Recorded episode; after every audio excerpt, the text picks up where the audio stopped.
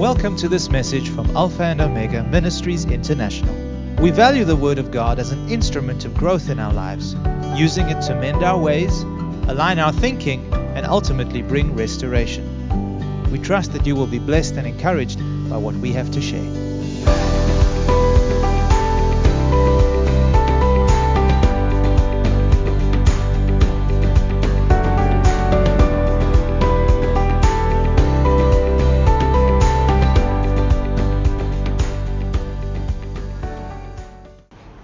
Want to share something with you this morning that has been um, a key that answered a, a lot of my questions around the area of why does the word work for some people and why it doesn't work for other people. And so what I share it's taken from personal revelation from the Lord, but also from the scriptures. And the title of my message is The Knowledge of God is the Foundation for Our Faith. The knowledge of God and His Word is the foundation for our faith. To know God intimately is to know His Word. Amen. Amen? Because God and His Word are one and the same. John 1, verse 1 says, In the beginning was the Word, and the Word was with God, and the Word was God. If I am speaking the Word of God today, you are hearing God Himself. Amen. It is as though the Lord was here speaking to you directly. Amen. So it's not for your next door neighbor, it's not for the person sitting next to you, it's for you. God has a specific word for you today. Amen? Someone once said that most people come to church with a shovel. They hear something and they pass it on. No, we want us to open our hearts today and hear what the Spirit of God has to say to you personally.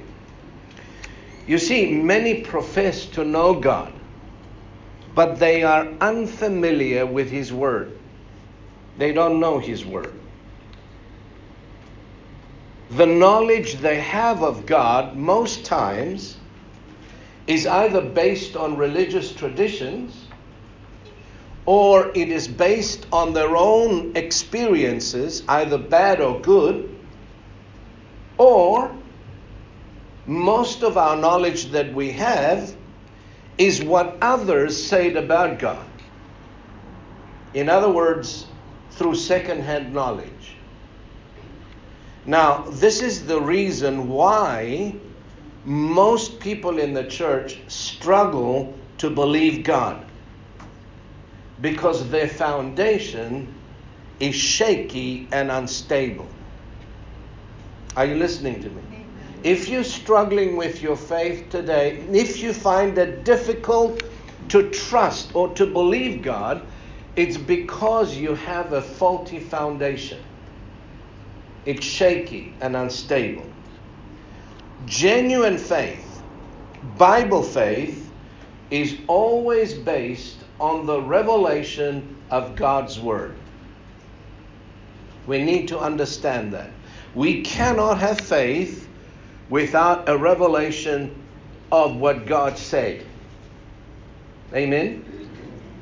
Now, the measure of knowledge you and I possess is the measure or determines the measure of faith we will exercise. And the measure of faith we exercise determines the measure of grace we receive from God. That is how the kingdom of God works. Why? Because faith is based on knowledge. And without faith, you cannot receive anything from God. Because in the kingdom of God, everything functions by faith. And without faith, it is impossible to please God. Amen? So if you and I want to please God, then we need to walk by faith and not by sight, not by feeling. That's the only way we will ever please our Heavenly Father. I say that because faith operates on the platform of revelation knowledge. Where there is knowledge, faith is always present. You don't have to struggle to believe God when you know. Amen? When you know that you know that you know, not just in your head but in your heart, then faith is easy. You rest because you know. Amen? So, knowledge is the key. so, based on what I've shared with you, we don't really have a faith problem, but we do have a knowledge problem. Nothing wrong with your faith. Your faith can only operate as far as you know. So we don't have a faith problem. Your faith is perfect. In fact, your faith is the same faith that Jesus operated on. Paul said, I live by the faith of the Son of God who loved me and gave himself for me. The faith that God gave you when you got born again is the same faith of the Son of God. It is the God kind of faith. It is not natural faith, it is spiritual. Amen? Everybody has natural faith, but not everybody has spiritual faith. Only those who have been born by the Spirit of God. So we don't really have a faith problem, but we do have a knowledge problem. So, lack of revelation knowledge, I believe, is the cause of every failure in the church today. Lack of knowledge is the cause, the root cause of every problem, every failure that we have in the church. God said through Hosea chapter 4 and verse 6, He said, My people are destroyed for a lack of knowledge. Because you have rejected knowledge, I will also reject you. God didn't say the world is destroyed, He said, My people are destroyed. When we are being destroyed in any area of our lives, is because in that area we lack knowledge, spiritual knowledge, not natural knowledge, knowledge of God and His Word. You see, ignorance or lack of knowledge, say, call it whatever you will, is the primary weapon of the devil. He operates in the dark, he operates where there is ignorance. And people who are ignorant of what God has spoken are very easily deceived. When you don't know the truth, you will believe anything.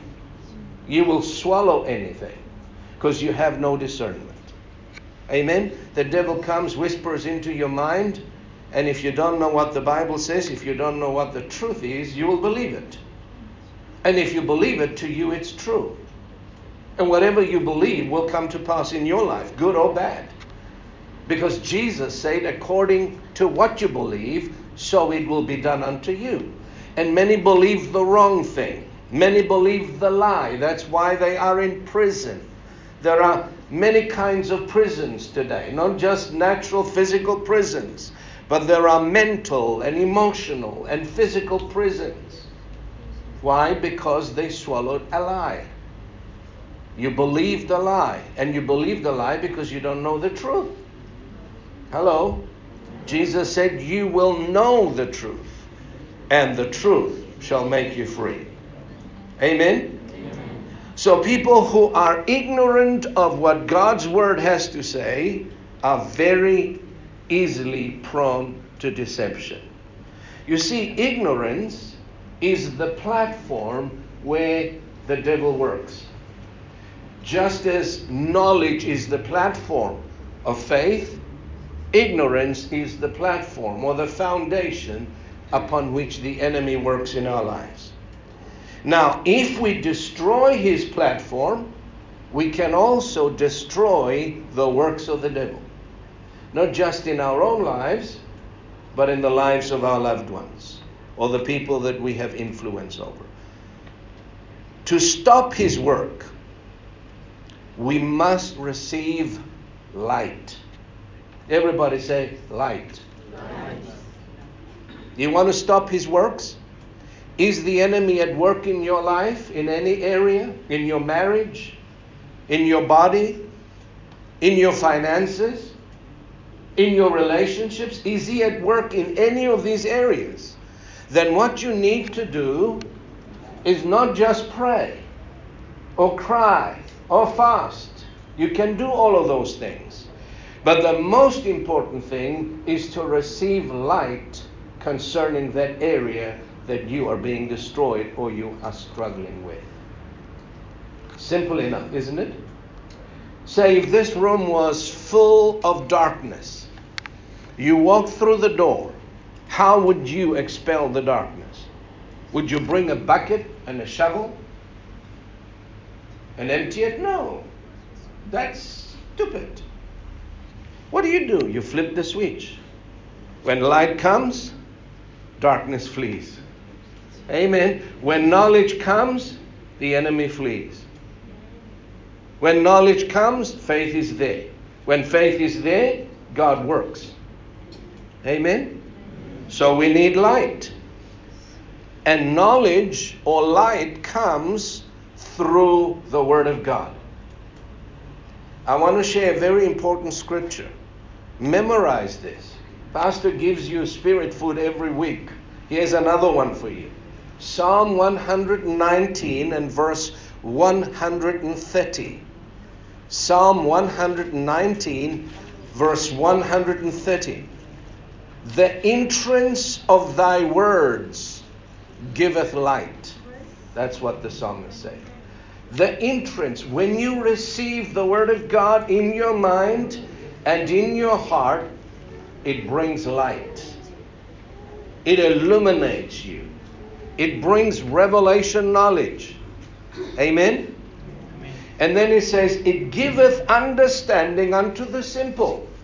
Even the most simple people who have never finished high school, not educated, they can become wiser than most naturally educated people. Because God's word brings light, knowledge. Amen?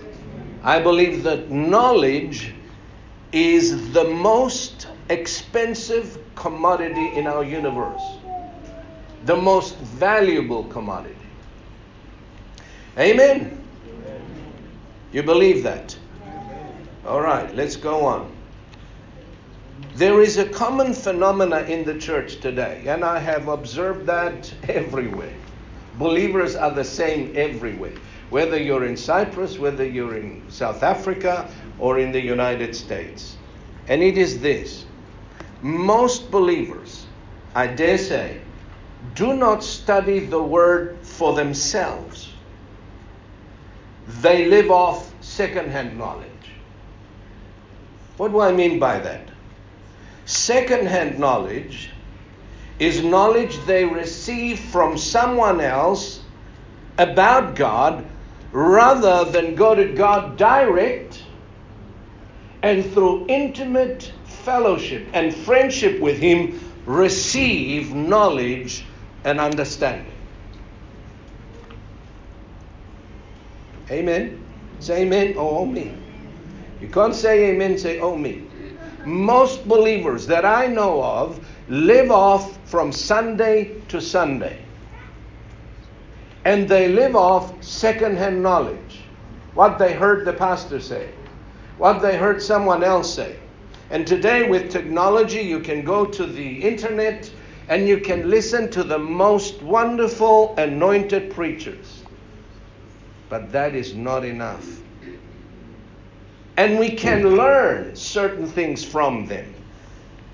But that cannot be substituted with the knowledge that you receive direct from God as He breathes His Word into your spirit and into your mind when you spend time with Him, fellowshipping in prayer and in His Word. Amen? Amen? And I will give you a beautiful example of this in Scripture. There is this beautiful example where folks were not satisfied with secondhand knowledge, in other words, what they heard about Jesus from someone else, but pressed into the Lord's presence and experienced an encounter with the Lord Himself and received first hand personal revelation from Jesus Himself. And it's a wonderful example that we should follow this example. It's recorded in John's Gospel, chapter 4, where Jesus has an encounter with a woman at the well. I'm sure that those of you who've read the Bible at any time or the Gospels, you are familiar with the woman of Samaria. She had an encounter with the Lord Jesus. The Lord spoke to her prophetically told her of who she was and what she has done. And then she was so excited, she left the, the, the bucket there or what she brought to take water out of the well, ran into the city, and testified and told the villagers about Jesus. In other words, she preached the gospel to them. Amen? Amen. You with me so far? Now listen to what Scripture says, John 4, verse 39. And many of the Samaritans of that city believed on him for the saying of the woman who testified, He told me all that I ever did. So she won many converts. Many believed. They believed her word. They believed her testimony. And that's what we should be doing. Praise God. We should be sharing the gospel, telling people what Jesus has done for us. Amen. How he saved us, how he answered our prayer. Amen. All of us. That is not the ministry of the pastors or the fivefold ministers. It is the ministry of every believer. The Bible says he committed to us the ministry of reconciliation. Go tell the world. Tell them what? That God is not angry with them anymore. That He has forgiven them. That He does not hold their trespasses against them. That He has reconciled Himself to the most vile and wicked person through Jesus Christ because of what Jesus has done. That's what we should be telling the world. Tell them that God loves them. The reason they run away from him is because they are afraid of him. They are afraid of him because they don't know that he has reconciled himself to them. Most people think who don't know God that he's after them to punish them rather than bless them. Amen? That's the gospel. So this woman went, shared the gospel, and many believed. The Samaritans, though, did not stay with secondhand knowledge about Jesus, but they pressed in and persuaded the Lord Himself to stay with them longer. Listen to what John 4:40 says. So when the Samaritans were come to him, that is Jesus, they besought him, meaning they constrained him. They begged him that he would tarry with them. And he abode there two more days. This wasn't a casual request. They were hungry. Not for food, but for knowledge. They wanted to get to know this wonderful Savior for themselves. And they didn't they were not satisfied with second-hand knowledge. They believed, but somehow they knew there was something more and they wanted to experience that something more for themselves. So they, they besought him, they constrained him, Lord, please stay with us. Stay with us. When you have a heart that hungers for God, God will draw near to you. Amen. When we seek God with all of our hearts, not just some of it, but all of our hearts, He said, And you will seek me and find me. When? When you search and seek for me with all of your heart, I will be found by you. And a hungry heart manifests itself by seeking God. Not satisfied with somebody what somebody else said about God. I want to hear him for myself. Amen. I recall when I was having through, when I was going through persecution and struggles and problems, even in my own family. I didn't want to go to some counselor to counsel me. I believed and I understood that the Lord lives within me. Not only has He given me His Spirit, but He's given me His Word.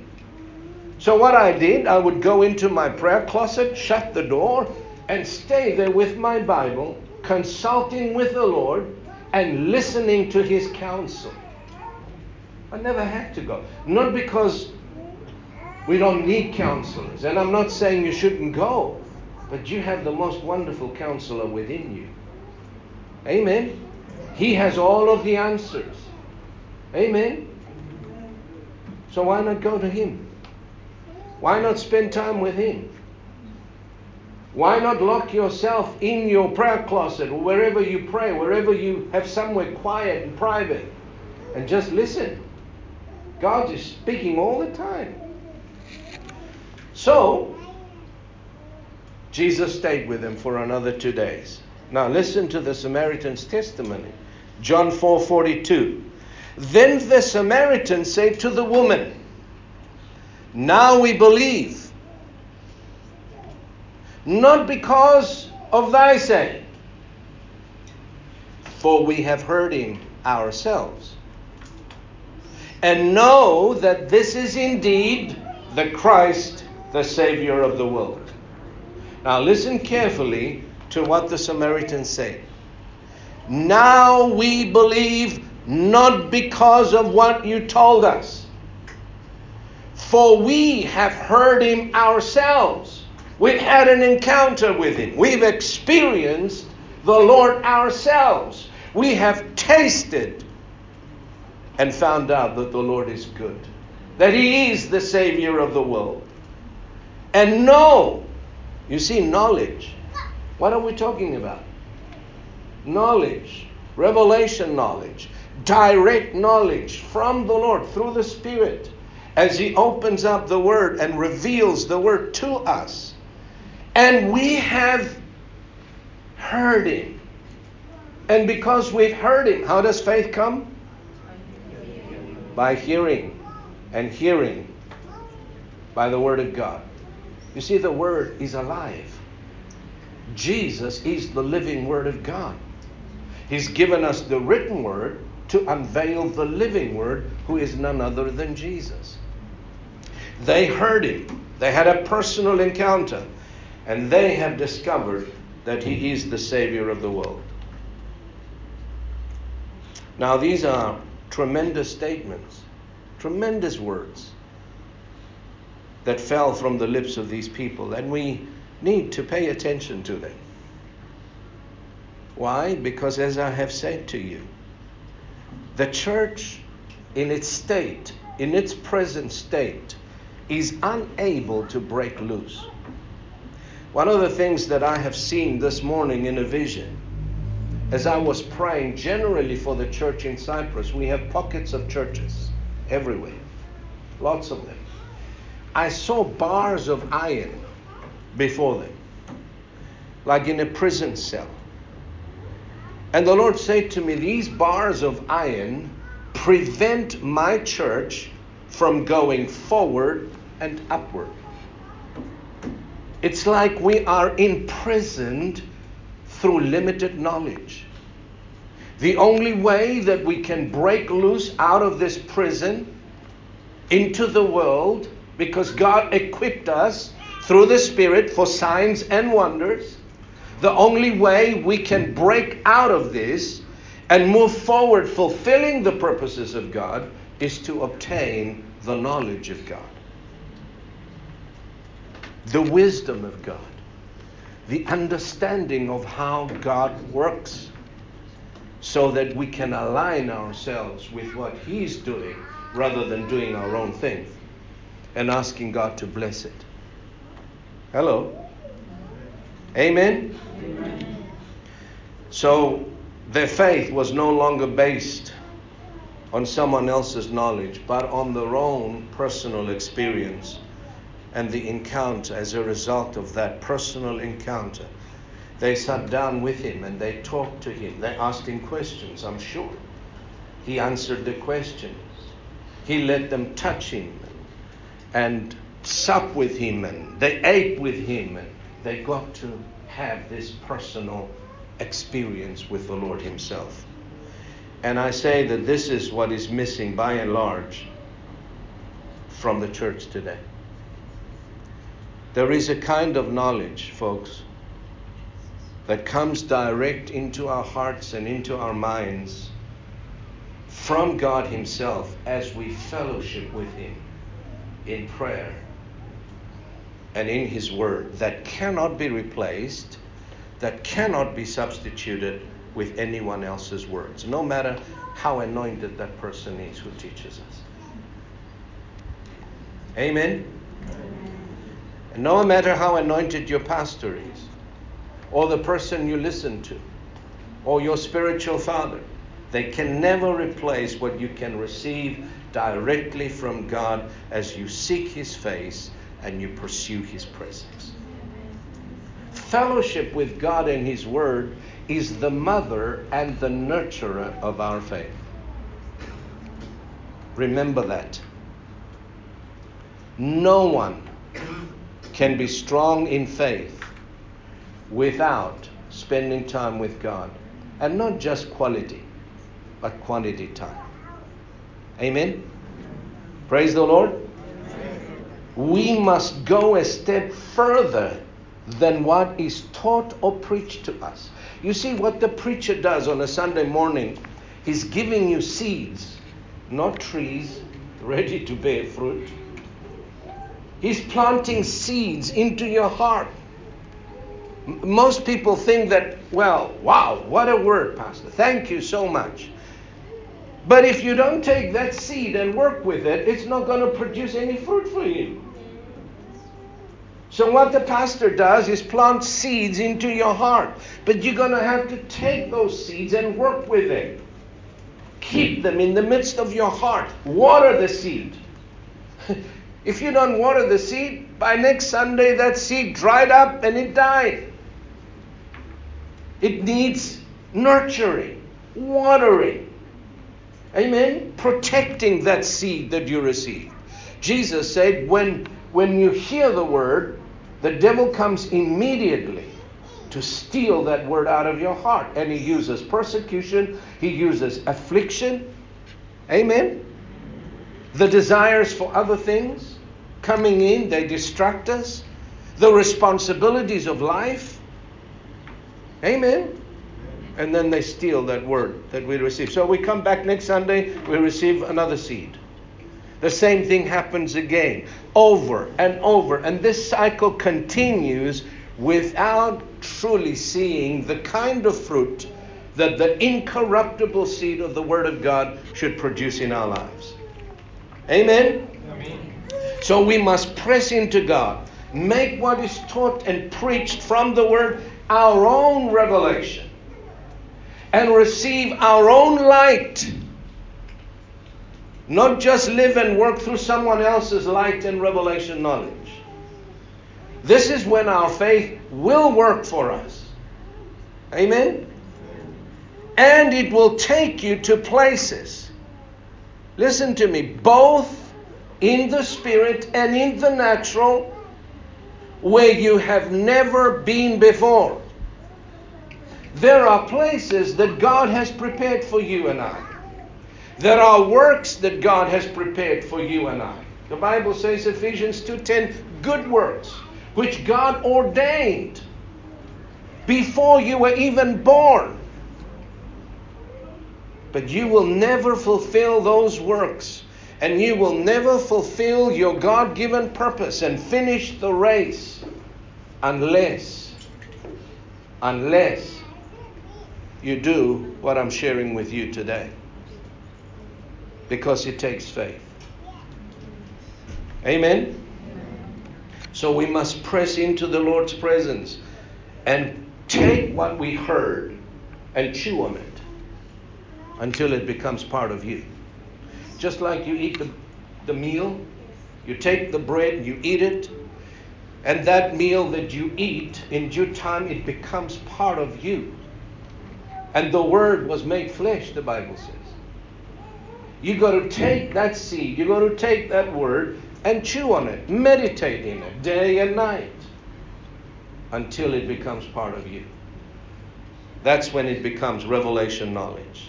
And that's when our faith will work for us and will take us places that you have not even imagined in your wildest dreams.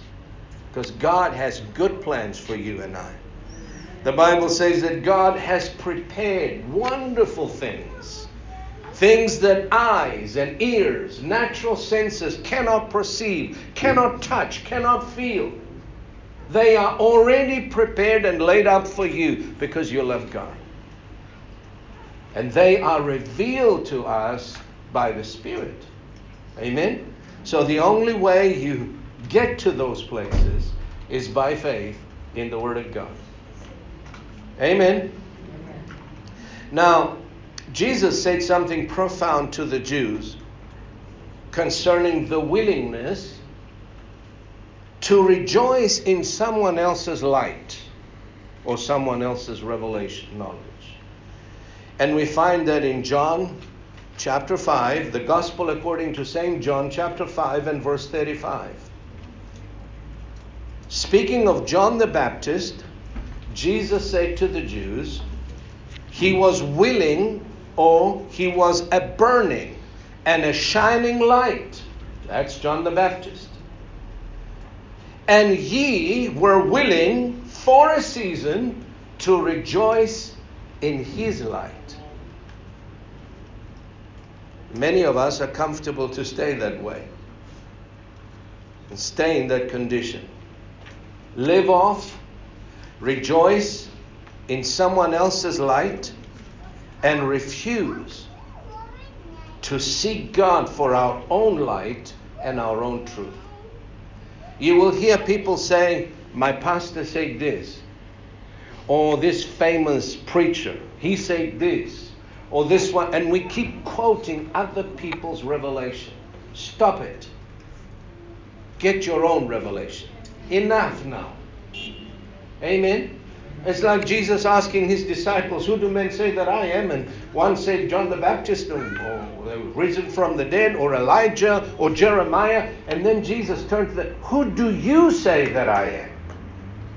Only one of them heard from God.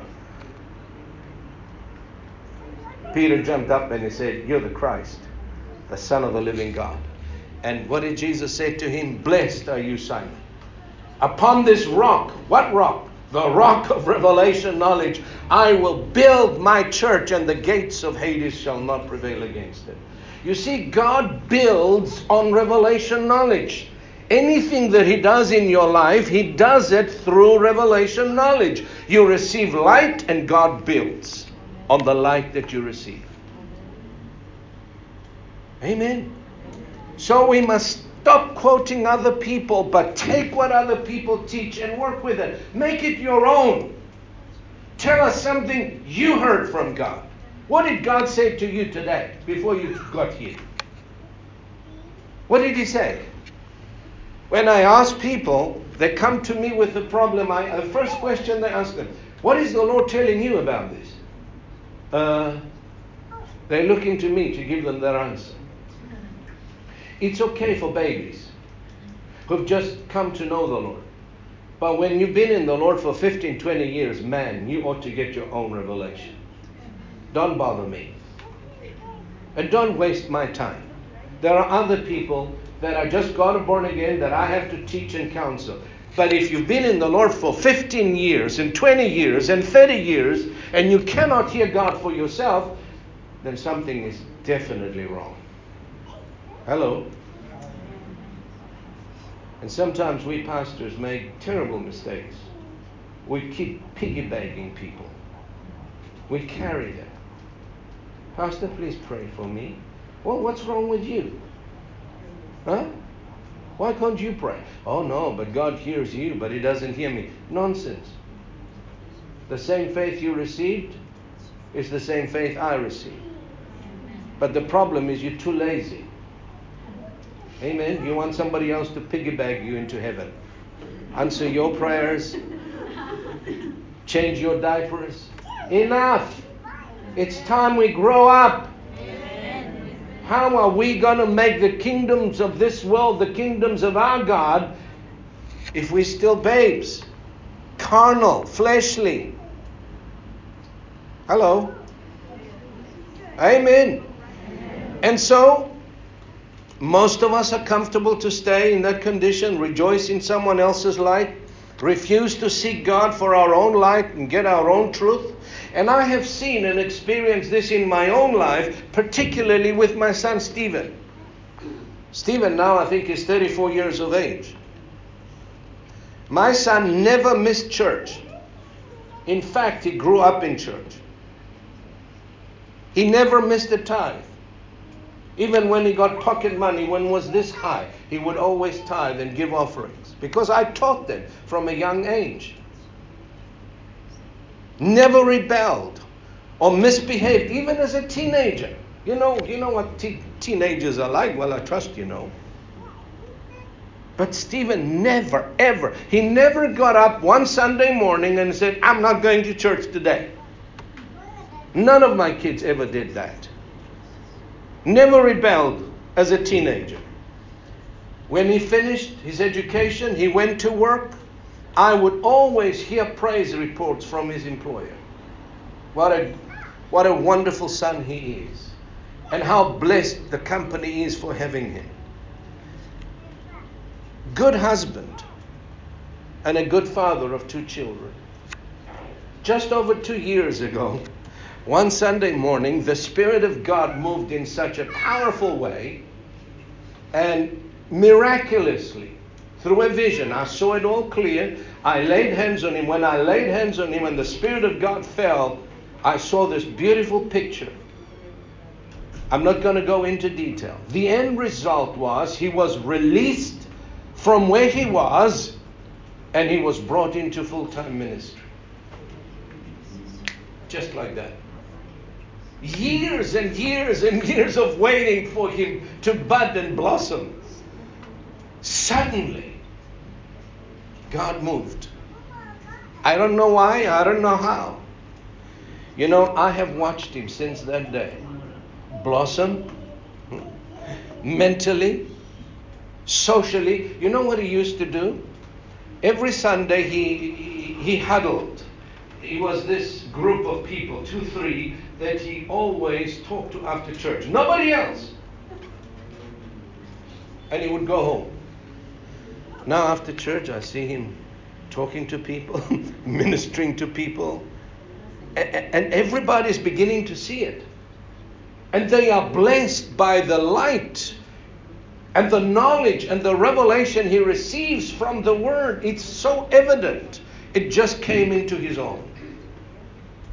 And people see it and they get blessed by the fragrance, the spiritual fragrance that emanates from this young man. And I'm saying, where was he so long? And the reason being is because he started seeking God and receiving his own light.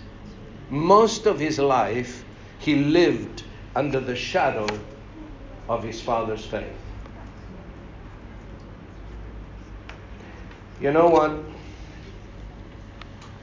If we can inspire the church somehow, not by telling them what to do. You know, it's like our brother Sheikh this morning. You tell the kids, don't do it, they'll do it.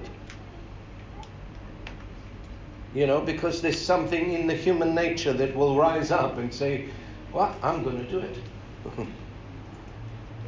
if we can just inspire the church, that from within the church would rise up and draw near to God, press into His presence. Out of divine hunger to know God intimately, to connect with Him on a personal level, to hear from Him directly through the Spirit whispering into our hearts. The words that we need to hear for our daily sustenance. To hear that He cares for me. Not because Pastor said so, because I've heard Him myself. And I've experienced His embrace in my life because I took the time to seek His face and to sit at His feet and listen to His heart. If we could just inspire the church to do that, you know what? We will have a church that is filled with power and filled with His glory. Folks would come into their own. You know what I mean when I say come into your own? Most of us in the church live and die and never show up. We don't know who we are. We don't know what we are destined to do.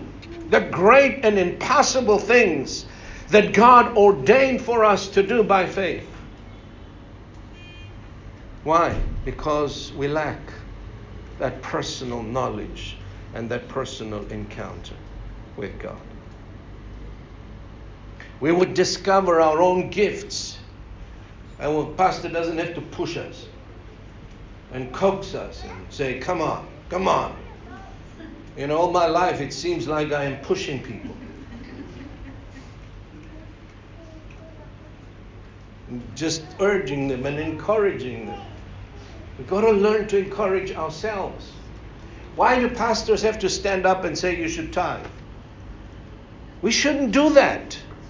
You should know in your heart because you heard from God. Pastor shouldn't stand up and say, read the word.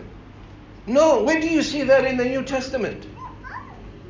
You should read the word because you know, and it's been revealed to you by the Spirit, that without the word you cannot live. Because Jesus said, Man cannot live by bread alone, but by every word that proceeds from the mouth of God. The reason why we stand up and try and encourage people and tell them what to do is because they're not hearing from God themselves. Imagine the burden that will be lifted off the ministry if folks would hear direct from God and be led by the Spirit rather than by man. Hello? Discover the gifts. Not only that, they would discover the God given purpose and walk in the light of His presence. You will know who you are in the Spirit.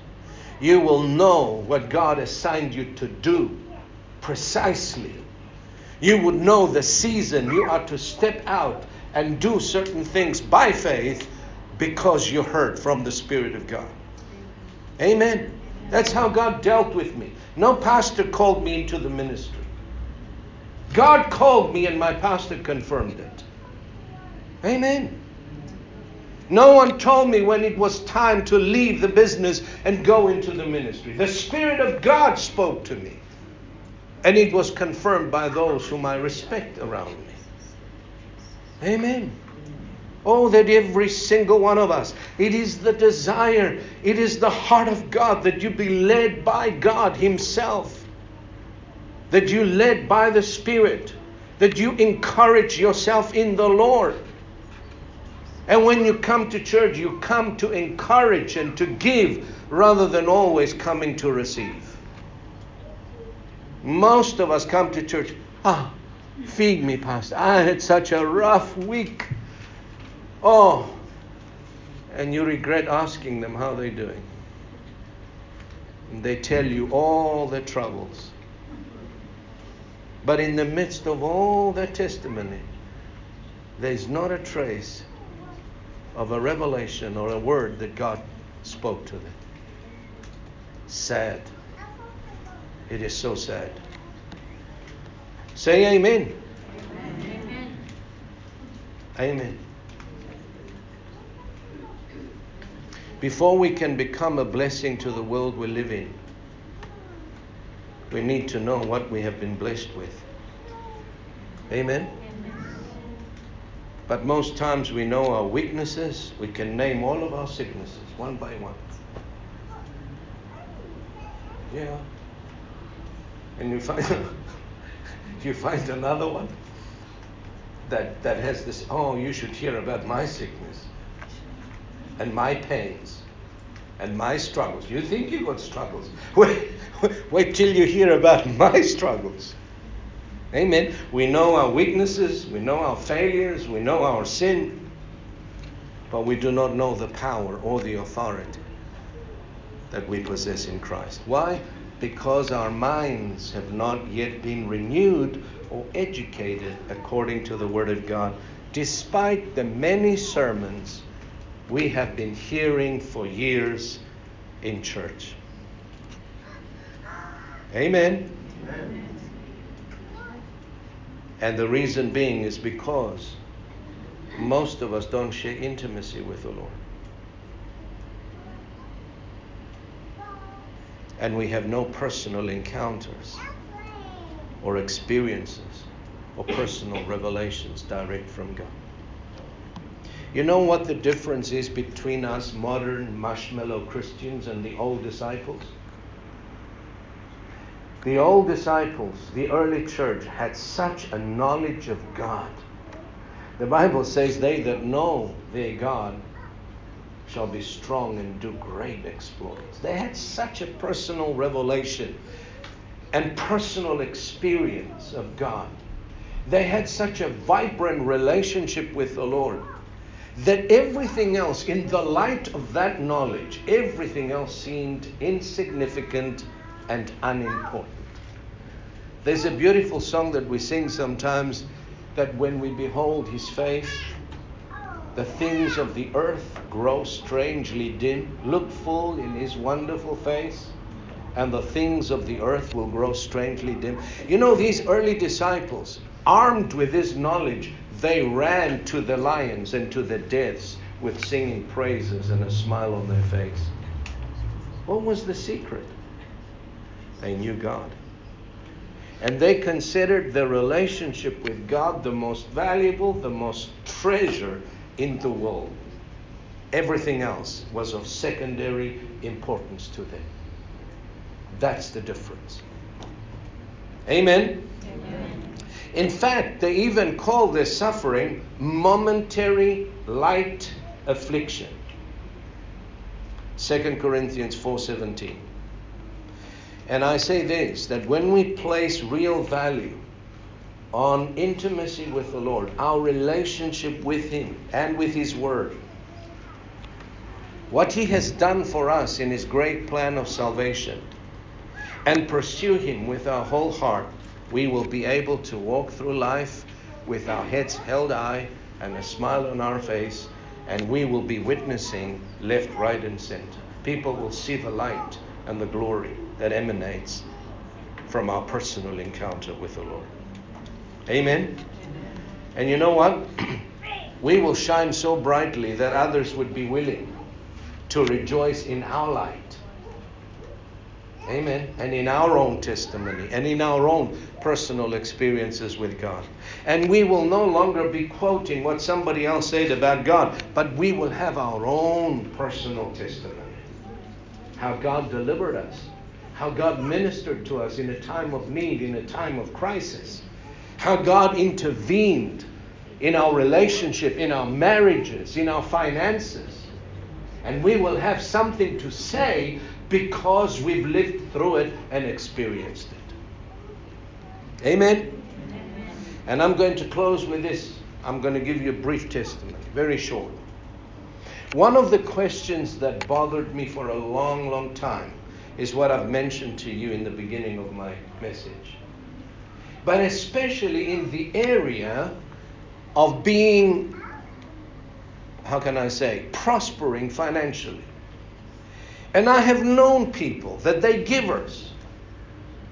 They pay the tithes, they give offerings, and yet they never receive the harvest. And that bothered me. Because Jesus said, Give, and it shall be given back to you again. Good measure, pressed down, shaken together, running over, shall men give into your bosom. For with the same measure that you give, it will be given back to you again. The word says there is one who scatters and yet increases all the more. But I have not seen increase in those that were giving. So it bothered me. It worked for me, but it didn't work for them. So one morning, I'm talking to the Lord. I'm fellowshipping with Him in His Word. And I'm asking Him. And I was particularly teaching those days on the miracle or the power and purpose of the seed. And all of a sudden, light came. And I saw it. I saw why it worked for me, why it went, wouldn't work for them. And it was hidden in this scripture that I'm going to give you now. Proverbs chapter 24, verse 3 and 4.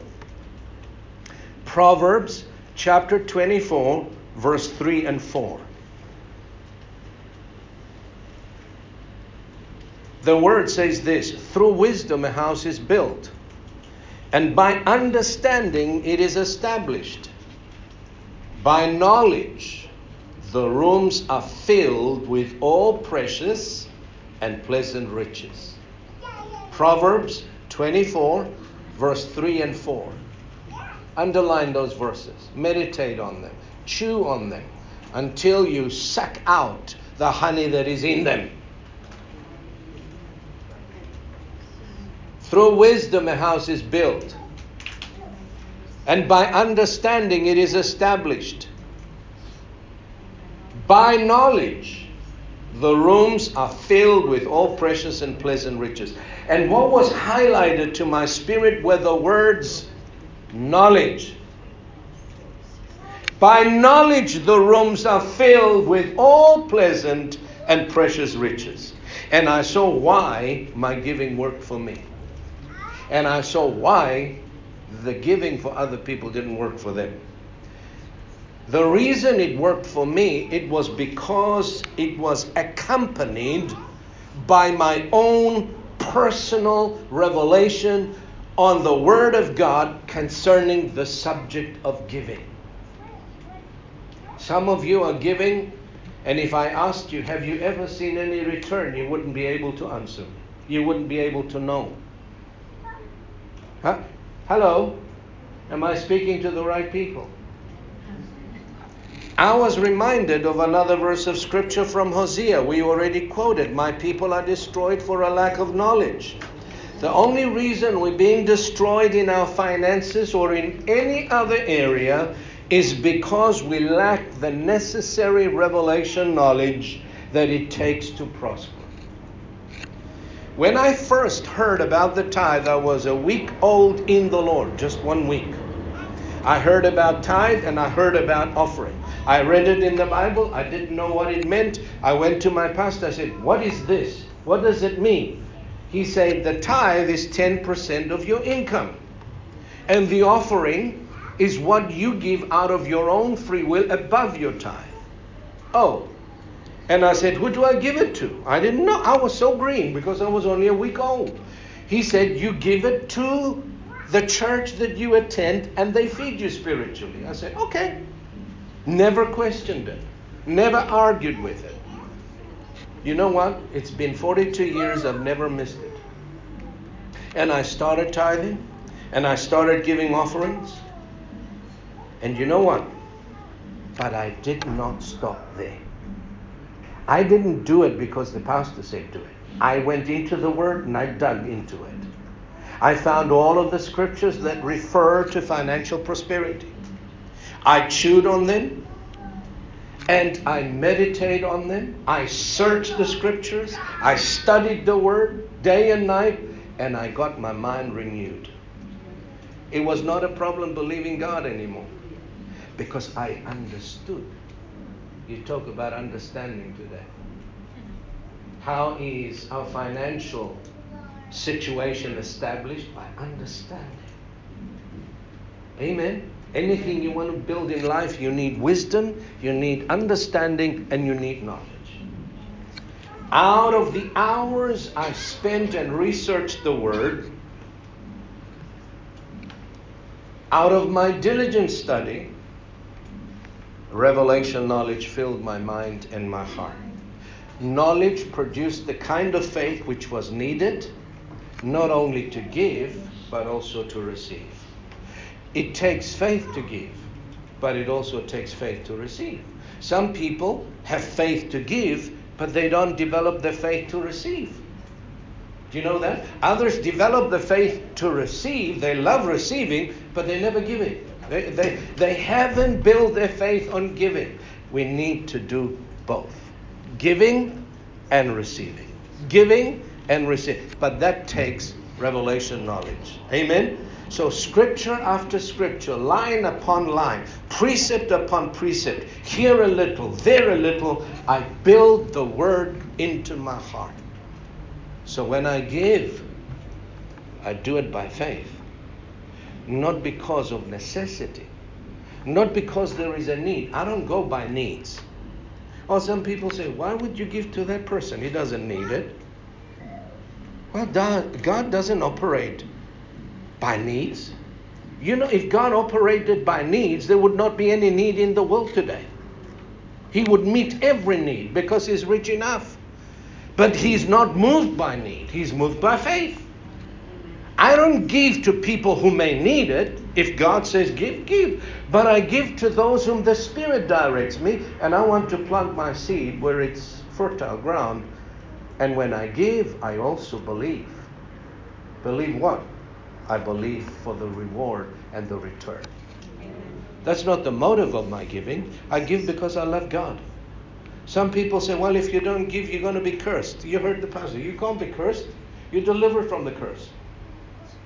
And you don't give and you don't tithe so God can bless you? No, it's because you are blessed that you give. We, we, we have it the wrong way around so many times.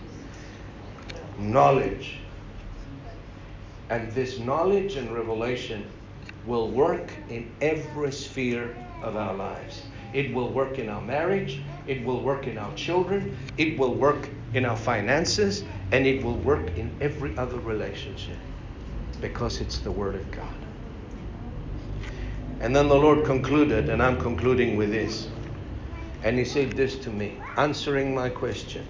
If they do what you did, and they put the hours of study and meditation into the giving like you did, and arm themselves with the knowledge, it will work for them just like it worked for you. And then he said, This principle works in every area of our lives, not just in finances. It works in the healing area, it works in having long life, it works in divine protection, all of those areas.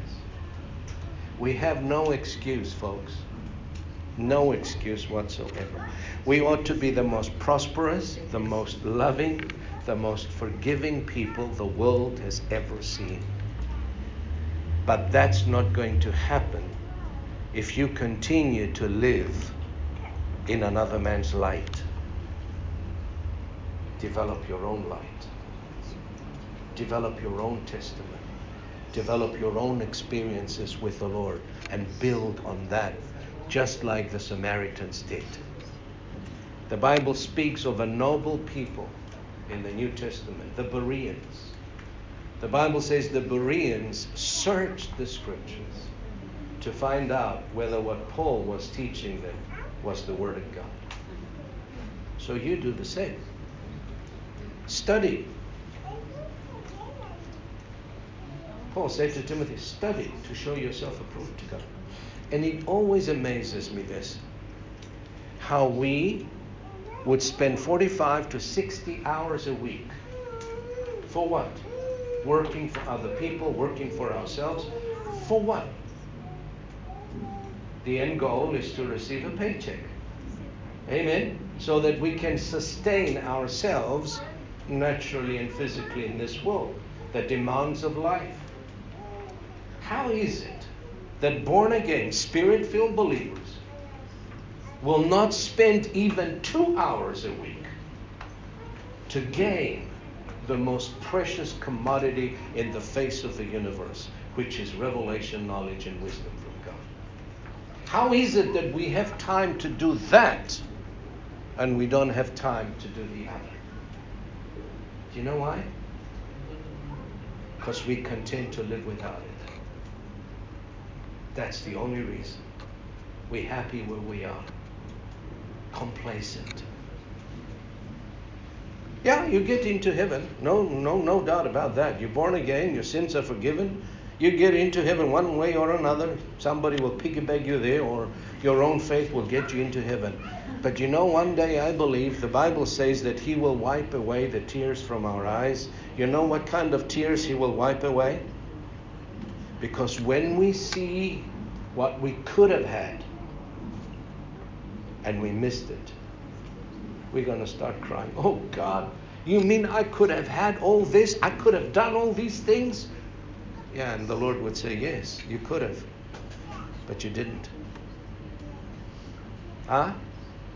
Well, you're too lazy to study my word, you're too lazy to seek my face. You hungered for other things, for the bread that perishes, but you were not hungry for me. And he will wipe away. But don't worry, I love you. I have always loved you, and I have always carried you, and I have always been faithful to you because that's who I am. Amen? Remember, you want to break out of your prison? This is the way I've, I've showed you the way how to do it. You want to go places in the spirit and in the natural? Are you seeking for promotion? The Bible says it doesn't come from the east or from the west, it comes from the Lord. This is the way you do it. Get your own light, get your own experience, have your own testimony. Amen? Amen. And surprise your pastor, blow him out of the water. We clap for you just because you memorized the verse of scripture today. Come on. Wake up. You should memorize chapters.